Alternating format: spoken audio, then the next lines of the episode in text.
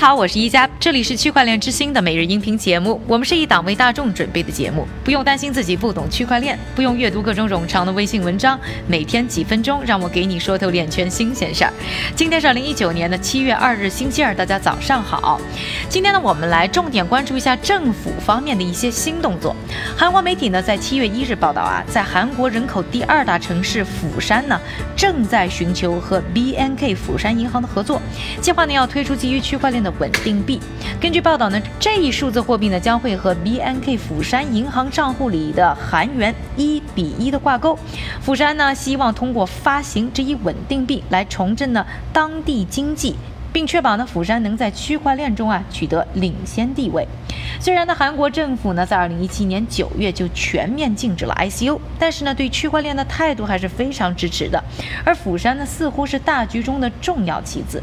首先呢，是在去年十二月，韩国政府呢透露有计划投资三百五十万美元，在釜山呢建立区块链虚拟发电厂。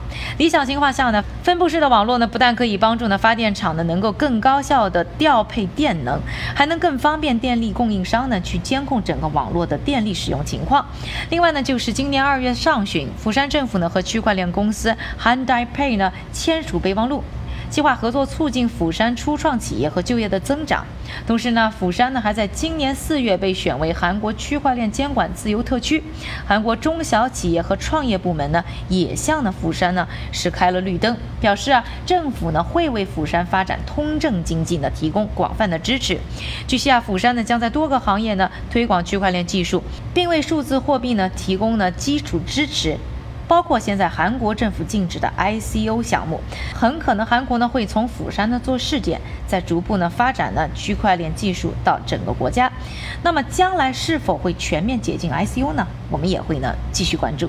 说完了韩国政府方面的最新动作之后呢，下面的时间还是交给我们的韭菜哥，他为大家准备了一组呢链圈的最新快讯。好的，一家，我们先来关注一下监管动态方面的内容。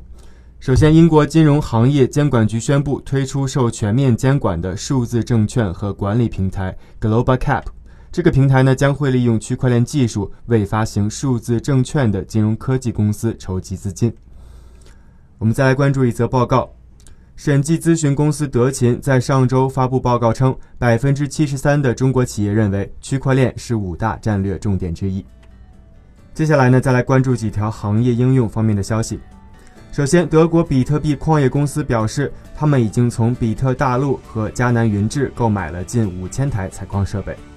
另外，荷兰银行通过区块链平台交付，首次完成了即时融资的集装箱从亚洲工厂到荷兰的运输。最后，去中心化保险应用程序开发协议 AddRisk 宣布，他们已经联合了保险巨头怡安、慈善组织乐施，共同推出一个允许农民注册的区块链平台。这一平台呢，可以为斯里兰卡的小农户提供小额保险，以抵御农作物遭受损失的风险。感谢韭菜哥的分享，也感谢各位的收听。我是一加区块链之星，还原区块链最真的样子。我们明天再见。